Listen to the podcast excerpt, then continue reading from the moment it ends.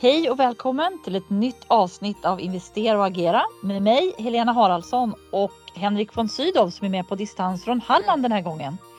Det är onsdag den 22 december. Klockan är eh, 13.10 så det är mindre än två dagar kvar till jul.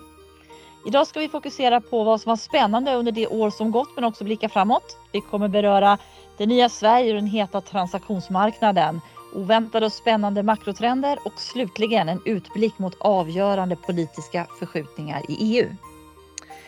Eh, men den första frågan och analysen Henrik, eh, Carnegie Private Bankings magasin Insikt landar ju här i dagarna hos kunderna. Det är mycket läsning där över helgerna. Bland annat så skriver ju du en längre text om 2021 som, en, som sammanfattar det här transaktionsåret som lite en transformativ tid för Sverige. På vilket sätt tycker du Sverige sticker ut som geografi för aktieägare och, eller aktieägande och investeringar? Det är på flera sätt. Eh, det mest uppenbara, och det känner väl alla till, är att Stockholmsbörsen i år har gått eh, väldigt starkt, sticker ut globalt som den starkaste börsen i världen. Bättre än ja, nästan då alla andra stora finanscentra bättre än eh, London, Frankfurt, Tokyo, eh, minst lika bra som, som New York-börserna. Eh, det där har ju ingen missat och är väl dokumenterat, en väldigt stark eh, Stockholmsbörs i förstås. Det som möjligen är mindre känt men som är värt att notera det är ju då bredden av bolag som nu är noterade i Sverige. Alltså Sverige sticker ut också där och, och våra, våra börser här med att eh, investerare inte bara högt värderade bolag då, utan också en väldig bredd att välja mellan. Det är över 1000 bolag som är noterade på publika listor i Sverige. Det är mer än vad som finns, eh, mer noterade bolag än vad som finns i Frankrike och i Tyskland, faktiskt då mest i Europa sett till antal. Då är Sverige bara ett land med, med 10 miljoner invånare. Så det är eh, en, en, en stor sak att notera tycker jag. Uppenbart också då att noteringstakten på eh, de nordiska marknaderna sticker också ut globalt. Här är vi väldigt förtjusta i att eh, göra börsintroduktioner om du tycker på det, så, så, så att de nordiska marknaderna gjorde hälften av alla europeiska börsnoteringar eh, under Eh, under det första halvåret. Vi ligger bra till också det andra halvåret när det sen ska eh, summeras. Carnegie gjorde faktiskt det som är både förra året och möjligen också i år eh, flest aktiemarknadsrelaterade transaktioner i hela Europa av alla banker, också amerikanska banker och andra europeiska banker. Det är, det är rätt mycket att ta in det där faktiskt och det säger just någonting om så att säga, styrkan i Eh, noteringstakten på, på de nordiska marknaderna. Eh, till det här eh, så ska man ju också då bara notera på temat transformativa tider för Sverige. Det är ju ett väldigt spritt sparande i Sverige. Svenska folket är, jag älskar att äga aktier. Det är nu då över 2,1 miljoner svenskar som direkt på kroppen äger aktier och får utdelningar från aktier det där, ja vi kan prata rätt mycket om det där, men så att säga den här bredden och styrkan i eh, den svenska kapitalmarknaden, den är just nu rätt transformerande för vad Sverige är. Vi har både så att säga som en ja, det, man, låt oss prata mer om det, men det kort sagt så gör det Sverige då mer entreprenöriellt. Ehm, mm. Låt oss komma tillbaka till tesen.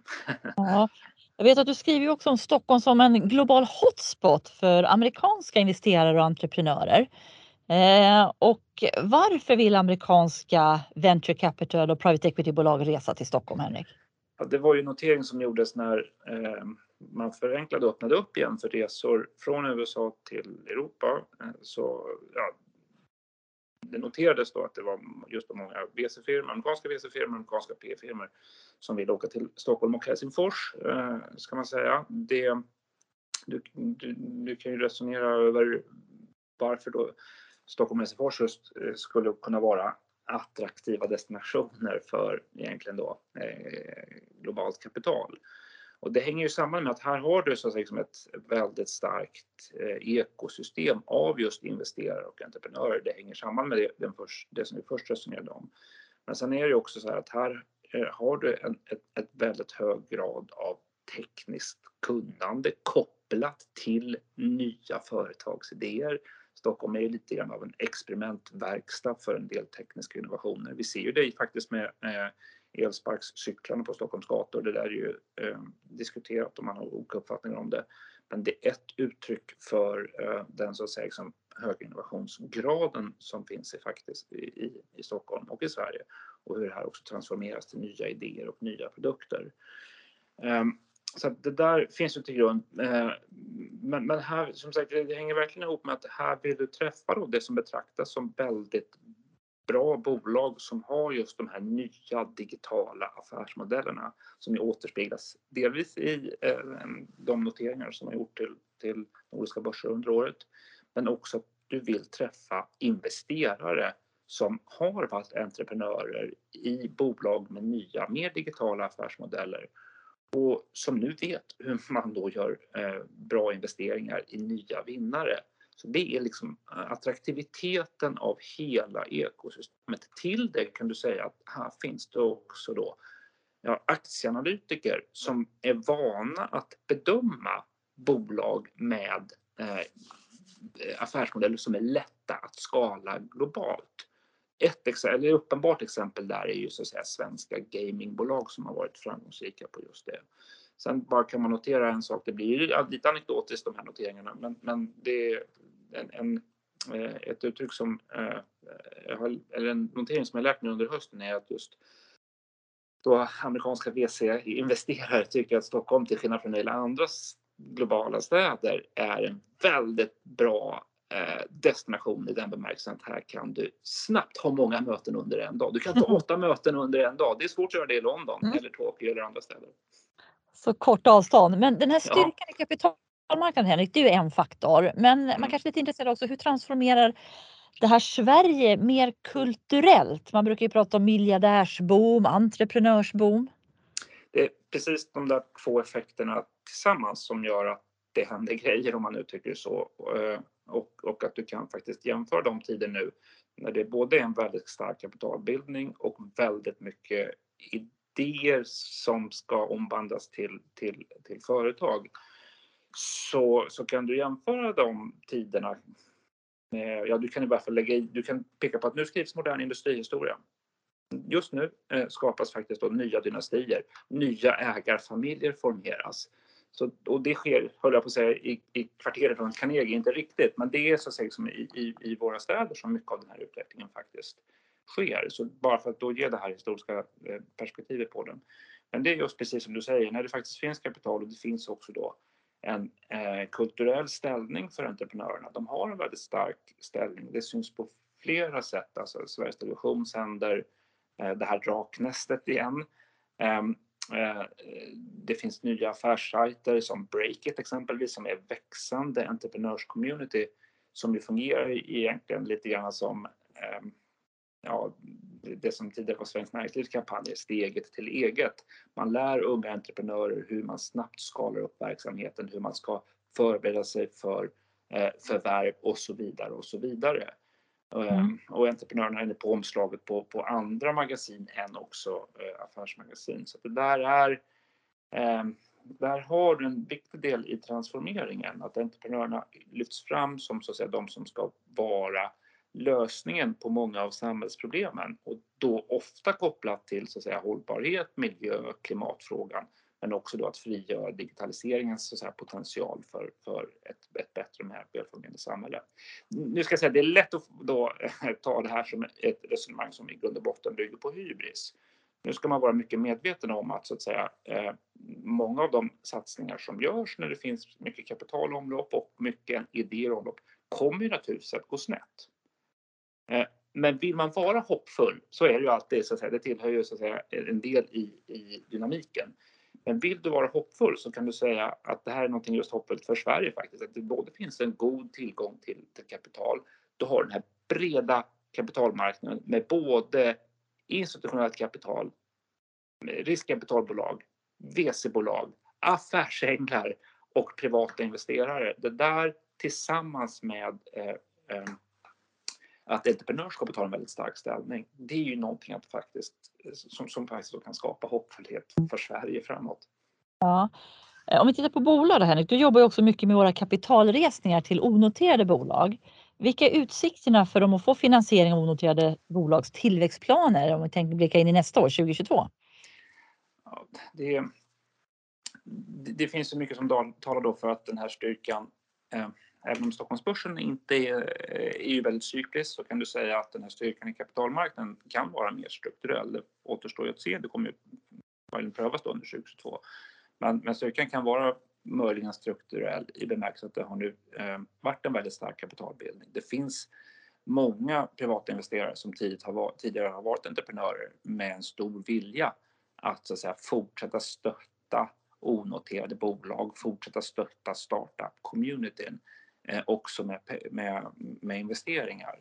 Och det där talar ju för att vi har ett par år där det kommer finnas så att säga, som en, en en, en stark och bred investeringsvilja i, i, i onoterade bolag, även om Stockholmsbörsen skulle inte prestera lika starkt som i år. Mm. Spännande. Ska vi, ehm, eh, Helena pratar också om eh, makrobilden eh, och det på temat transformativa tider. 2021 var ju förstås eh, ett eh, väldigt spännande år också rent mak makromässigt. Om jag frågar dig direkt, eh, vad, vad, tycker du har stuckit ut i makromiljön under året som gått? Ja, det var väl för oss som trodde kanske att vi trots flera virusvågor då, då nu senast omikron, skulle få en så urstark börs som du inledde med Henrik. Eh, men sen är det så, virus kom 2020, nu börjar vi lära oss leva med det här. Så att om man då istället eh, tänker sig frågan och kika på de nya trenderna under 21 som liksom formar investeringsmiljön framåt. Då tror jag man snarare ska lyfta fram inflation. Det kanske är ett självklart svar för många. Man pekar på flaskhalsar. Eh, men jag skulle snarare vilja säga det att kostnadsökningarna blev ju nästan inga problem. Det var väl överraskningen. I alla fall inte så mycket för vinsterna. Det är imponerande tycker jag hur galant bolagen har hanterat flaskhalsarna. Eh, vi har hittills inte sett någon utbredd marginalpress. Enskilda bolag absolut. Eh, och det här har ju betytt att stigande inflation ofta går hand i hand med bättre vinsttillväxt. Det är konjunkturen som avgör. Så har det varit historiskt och så är det nu. Eh, den andra man ska lyfta fram någonting med inflationen, det tycker jag att det ser också ut att vara löntagarnas tid. Och då syftar jag inte så mycket på politik utan på att bristen på arbetskraft faktiskt är så utbredd. Eh, tittar man på olika företagsdokument, framförallt hos amerikanska bolag där man gjort sammanställningar, så, så det vanligaste omnämnandet det är rekryteringsbehov och brist på arbetskraft. Och det intressanta är att det här är klart mer frekvent omnämnt då än både leveranskedjeutmaningar och utmanande höga materialkostnader. Eh, och lite kul att i en ganska färsk enkät i USA så säger faktiskt 79 procent, alltså nästan 8 av 10 VD i USA, att det är svårt att hitta rätt kompetens. Och lika många, då, det här kommer ju konsekvensen för inflation, bedömer att de kommer få höja lönerna 3% eller mer de kommande 12 månaderna. Så hittills då har det varit lätt att bibehålla lönsamheten, det har gått. Fokus nu blir ju lite då om det här blir svårare om efterfrågan skulle mattas. Eh, och här kan man bara notera lite blandat att i Norden nu om vi ser på sådana här pre-announcement, vad man har sagt då sen Q3-rapporterna, så har vi sett en del bolag varnar för, för sämre vinster på grund av leveransproblem. Dels lite mindre bolag men också lite större som Novo Nordisk. Samtidigt då har vi sett positiva kommentarer från en del bolag men då är det ju relaterat till stark efterfrågan. Så lite blandat från bolagen där då. Mm, det är mycket spännande. Det är en värld som plågas av bristproblem. Det blir mycket spännande att se vart det där tar vägen förstås 20, 2020. Mm. Ska vi prata mer också bara då om um, effekterna av den höga inflationen? Du nämnde det här med lönespiraler och så vidare också. Eh, skulle du kommentera centralbanksreaktionerna? Ja, blickar vi framåt så är det ju framförallt det, det viktiga då att nu har centralbankerna vaknat. Nu har de svängt i snabb takt. De har lite olika synsätt och agerande, men USA, nu pratar man ju turboutfasning, turbotapering. Eh, vi ser hur prognoserna från ledamöternas räntebanor är aggressivare i den här så kallade dotplotten. Fed vill verkligen motverka inflation. ECB har en annan ton. De kommer nog vara sist med att höja räntan. De beskriver inflationen som övergående. Men USA har ju lite sällskap då, bland annat Storbritannien som ju faktiskt höjde för första gången då räntan förra veckan. Kanske lite överraskande tyckte en del mitt i omikronspridningen, men det var det första G7-landet så det var ett trendbrott. Sen har vi ett G10-land och Norge som ju faktiskt förra veckan höjde för andra gången. Deras första var ju i september. Så att här börjar det hända saker så det blir lite mindre medvind för börsen då. Mm. Utöver detta med inflationstemat förstås då, eh, om du skulle lista andra, eh, ett par andra punkter som du tar med ja. dig från året? Man måste komma tillbaka till att det är overkligt låga räntor trots allt det här. Eh, det är klart att vi visste att centralbankens agerande snedvrider prissättningen på obligationer. Alltså de köper ju för enorma summor. Men hade vi vetat i början på året att börsen skulle stå nästan 30 procent högre, vi skulle ha högkonjunkturstecken fortfarande i barometrar, inflationen ett accelererande orosmoln där nivån nu är liksom upp mot 5-7% både i Europa och USA. Mycket på grund av energipriser. Då skulle man ju tro på högre räntor. Det vi ser nu det är att 2 femårsräntan i USA har stigit hela fjärde kvartalet. Men tioårsräntan som man ofta jämför med aktier, den är fortfarande runt 1,40. Och det är ungefär på den nivå där Fed kommer ha sin styrränta 2023.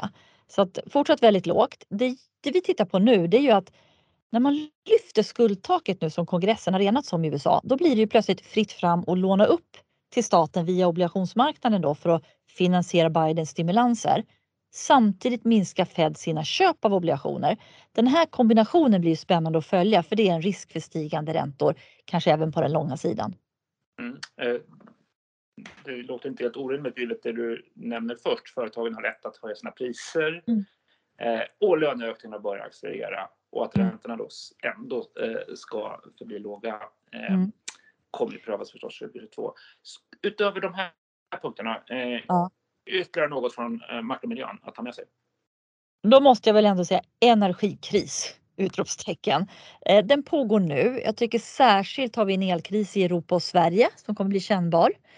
Eh, vissa regeringar har ju faktiskt beslutat att subventionera hushållselen. Vi såg beslut om det i somras i vissa sydeuropeiska länder och Frankrike. Härom veckan kom beslutet i Norge att ge subventioner till hushållen. I Sverige har vi inte kommit dit men det höjs i alla fall röster nu för eventuellt slopning av elskatten då under vintermånaderna. Eh, ur makroperspektiv så är det klart att energikrisen är en risk mot tillväxten om den består den här höga prisnivån. Eh, naturligtvis kommer vi förmodligen få se fler bolag kommentera det här och känna av det. Det är ganska få kommentarer hittills. Eh, det här är naturligtvis en enorm utmaning för samhället att ställa om eh, mot mer eh, hela energiomställningen mot mer grönt och hållbar då, produktion av el. Eh, inte minst lagring av förnybar energi och sol och vind och så.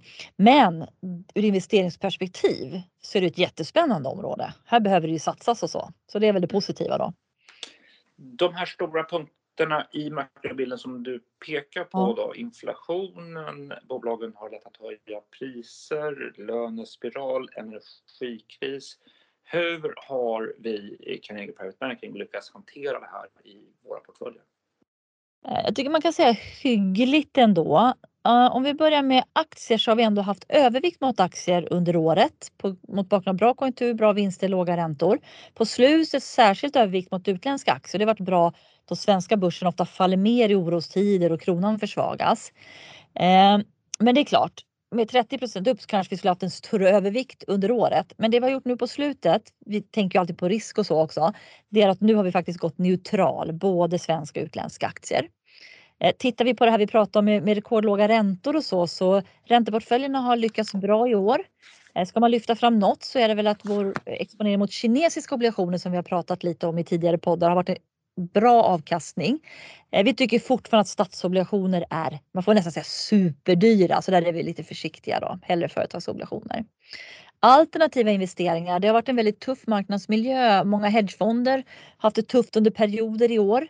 Eh, men vår portfölj då, där vi samlar en rad olika strategier som ska liksom ha låg korrelation, inte så starkt samband med aktier och krediter men också i skydd mot inflation. De har i alla fall slagit sitt jämförelseindex. Men det kanske roligaste om vi ska prata den portföljen det är att den har sett inflöde från kunder varje månad hela året. Eh, och den sista punkten jag tog upp tidigare var ju det här med energiomställningen. Då. Det är ju ett högaktuellt investeringstema som jag sa och en mycket viktig del i våra vår tematiska investeringar och vår tematiska portfölj. Mm. Om du skulle kort eh, sammanfatta makroanalysen för 2021, hur ser den ut? Ja, jag tycker ändå att våra tre strategirapporter, rubriken på dem har ju så här i efterhand beskrivit året ganska bra. I februari så ställde vi frågan full snurr? frågetecken. Eh, då var det vaccin, vinster och stimulanser som gav börsen stöd. Innan sommaren så lyfte vi fram att det var dags för en brytpunkt, det vill säga när skulle centralbankerna se de här inflationsriskerna som vi tyckte oss se och när skulle de börja avveckla stimulanserna? Nu står vi här, så den senaste i oktober hade rubriken ökad friktion. Nu fasar man ut stimulanserna och vi får en mindre medvind på börsen och därav vår just nu då neutrala aktievikt. Tack Helena. Eh, ja, sista frågan här då Henrik. Då ska vi ha en liten utblick mot det som är en väldigt viktig marknad för många bolag på Stockholmsbörsen, nämligen Europa. Eh, där vi ju både har sett men också står inför flera viktiga skiftningar i politiken. Tyskland har en ny regering. Frankrike går mot presidentval. Eh, tänkte vi skulle resonera lite om vad det betyder för makromiljön och investerare. Och enligt dig då, vad, vad är det för viktiga insikter från, från tyska regeringen ur investeringsperspektiv tycker du? Mm. Eh, nu har ju Tyskland en regering och eh, eh, en ny kansler, Olaf Scholz, som brukar beskrivas som Europas mäktigaste politiker. Då. De har också ett regeringsprogram som är ambitiöst och detaljerat, 173 sidor långt. Det är ju den här då, trafikljuskonstellationen. Du kan ju börja med att säga att det är ju då det grönaste regeringsprogrammet ja, i tysk historia får man nog eh, ta i. Jag har svårt att se att det skulle vara någon plattform som, som är mer ambitiös i gröna satsningar än det här. Eh, 1,5-gradersmålet ska vara styrande för i stort sett all tysk politik. Man har ambitiösa utfasningar, eh, eller om, omställningen till förnybar energi ska gå snabbt. Till 2030 ska eh, 80 av alla energikällor vara förnybara och också man fasar ut ehm, eh, andra bilar elbilar från 2035. Bara elbilar ska rulla på de tyska, tyska vägarna. Särskilt intressant är förstås då att det är eh, ett mycket ambitiöst program vad gäller statliga eh, investeringar som också ska matchas upp av privata investeringar eh, med fokus då på klimat, hållbarhet och digitalisering. Du kan prata om att det här lägger grunden för en investeringsboom i, i Tyskland. Eh, just med fokus då på ehm, mm. de områdena som, som, som jag nämnde. Ehm, det, det tycker jag är kanske det helt viktigaste, att Tyskland förbereder en, en, en ja, väldigt stora mm. omfattande eh, offentliga investeringar. Det andra är då eh, att ta med sig från det här regeringsprogrammet är att det finns en delvis ny tysk ton vad gäller synen på det finanspolitiska regelverket eh, i Europa också. Eh, en viss mm. ökad flexibilitet eh, framåt vad gäller tillväxt och stabilitetspakten. Mm. Särskilt då med fokus på offentliga investeringar som mm. handlar om klimat och hållbarhet. Det där har lästs med stort intresse från många finansdepartement mm. runt om i Europa. Vet jag. Den tredje saken man ska notera från Berlin är ett Eh, omslag i eh, den tyska handelspolitiken. Handelspolitik, och det är, det är, en stor sak. Tyskland är ju exportmaskin av rang. Eh, nu vill man uppenbart ge just då olika miljöaspekter, flera olika miljöaspekter en, en viktig betydelse när man skriver nya handelsavtal. Och det där är en, eh, eh, ja, det är en skillnad. Det kommer göra det svårare att eh, skriva handelsavtal om om man ska beakta sådana aspekter i en större utsträckning. Det är förstås vällovligt, men mm. ja, ju mer man tar in det, så svårare blir det att skriva nya avtal. Det spelar roll för svenska intressen. Också mycket tuffare Kina-politik, eh, det, det, det, det, ska sägas. Mm. Hur mycket av det här som faktiskt då ja, är på papper och hur det väl det kommer tillämpas, det återstår väl att se. Mm. Men eh, utifrån dokumentet så är det här tre viktiga medtag. Ja, jag tänkte vi går tillbaka till det du började prata om första investeringsboomen. Det här är en bred koalition med ambitiösa reformvisioner. Det brukar sluta med en ganska dyr nota. Hur har man tänkt finansiera de här satsningarna, Henrik?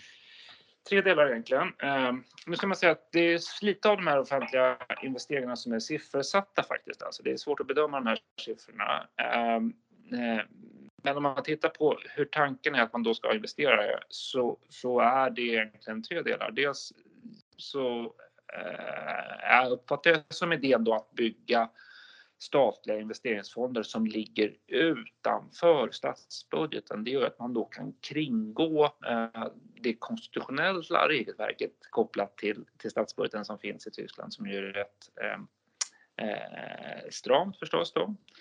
Eh, det andra är att man ger både ett nytt mandat och också ökade resurser till den statliga investeringsbanken. Det var någon som uttryckte att du sätter den tyska investeringsbanken på steroider lite grann. Mm. Det andra är att du ändrar så att säga, beräkningsgrunden också för både inkomster och utgifter för, för statsbudgeten. Det tillsammans skulle då starta ett utrymme att göra offentliga investeringar. Hur stort det är, ja det tror jag eh, fortfarande kommer vara en dragkamp om. Notera nu att ny finansminister är kommer från eh, tyska liberalerna, Christian Lindner heter han. Han är ju en eh, hök när det kommer till finanspolitik. Så att när det här väl ska realiseras i första budgeten, ja då kommer man att dra om hur stora satsningarna ska vara. Då kommer det vara en dragkamp eh, i den här frågan. Mm.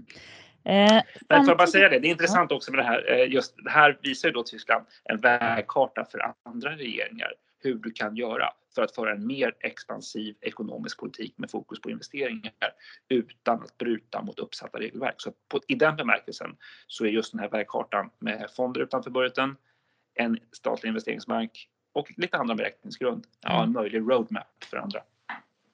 Jag tänkte att vi skulle komma in på lite andra länder då, för samtidigt som Olaf Scholz då är ny kansler i Berlin så ska ju fransmännen nästa år välja president. Så intensivt för Macron. De är också ordförandeland Frankrike i EU. Om vi startar där, vad är Macrons agenda för Europa?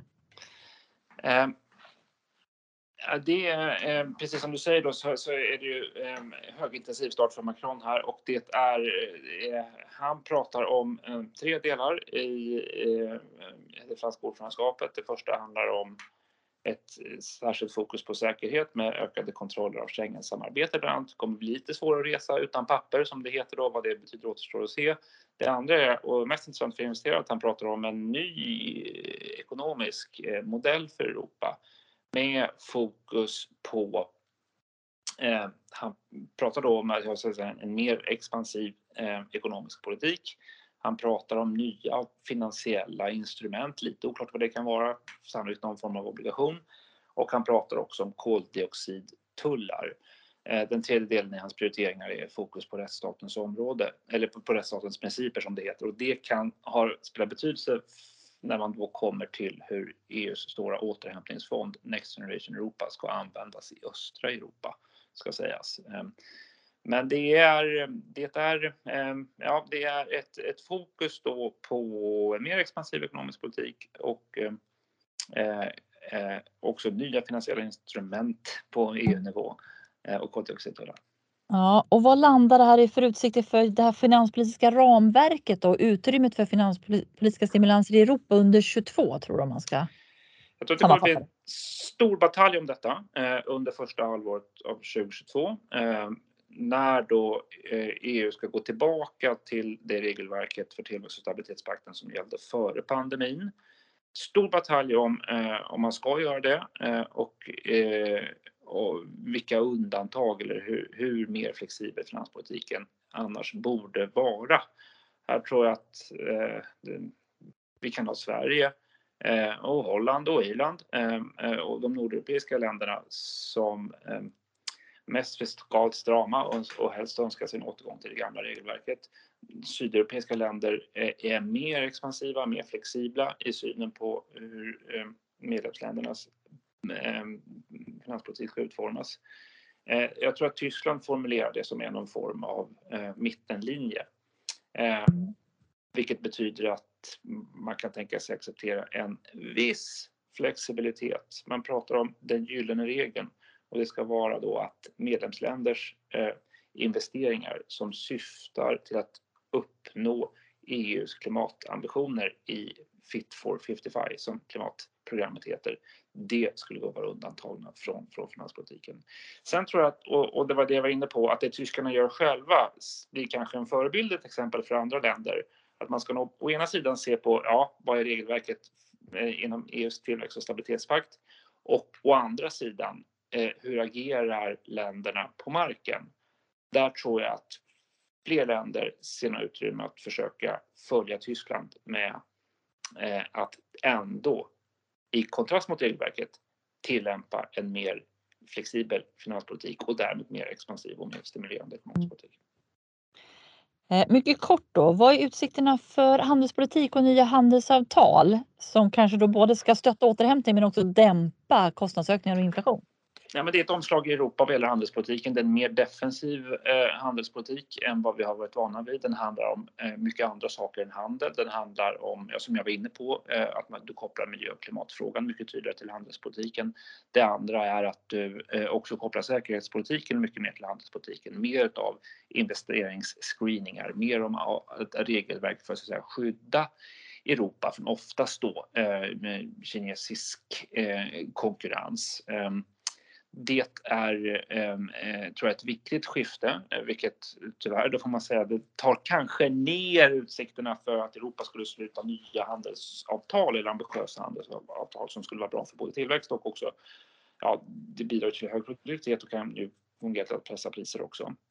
Eh, jag tror att utsikterna för det kommer vara begränsade. Eh, eh det är svårt för Sverige kan du säga. Sverige har en utmaning här. Sverige behöver nya allianser om Tyskland skiftar något ner mot eh, en, Eh, en mer fransk linje i handelspolitiken. Det finns möjligen utsikter för Sverige att knyta allianser med, eh, förutom andra nordliga länder, också eh, Portugal och Spanien som ju har intresse av handelsavtal med faktiskt då sydamerikanska länder och så vidare. Återstår att se. Man ska, vill man peka på något positivt här så kan man ju säga att jag tycker då om man pratar om ett omslag i den tyska regeringen som ju är central för Europa landar sina positioner så ska man inte glömma bort att kanslern har väldigt mycket makt i, i den tyska regeringen. Ehm, och kanslern Olof Scholz, han kommer från Hamburg. Ehm, vilket är ett gammalt Hansaland eh, med stor hamn och för, väl förstår vikten av, av handelsfrågor ehm, eh, och handelsfrågans betydelse. Så där har du möjligen en, någonting hoppfullt om du ska sluta på eh, en hoppfull eh, notering. Ja, men det gillar vi Henrik. Eh, till er lyssnare, tack för att ni har lyssnat på oss. Eh, vi vill också berätta att i mitten på januari 22 så drar vi igång med våra digitala kundseminarier det blir en serie av fem seminarier mellan 14 till 28 januari där vi berör makroläget, teknisk analys men också hållbarhetstrender som kan vara i fokus 2022 och självklart en hel drös aktietips i olika sektorer. Till dess vill vi önska god jul och ett gott nytt år. God jul och gott nytt år! Är du intresserad av topprankad aktieanalys och unika investeringsmöjligheter? Gå då in på carnegie.se privatebanking och lär dig mer om vad du får som private banking-kund hos oss.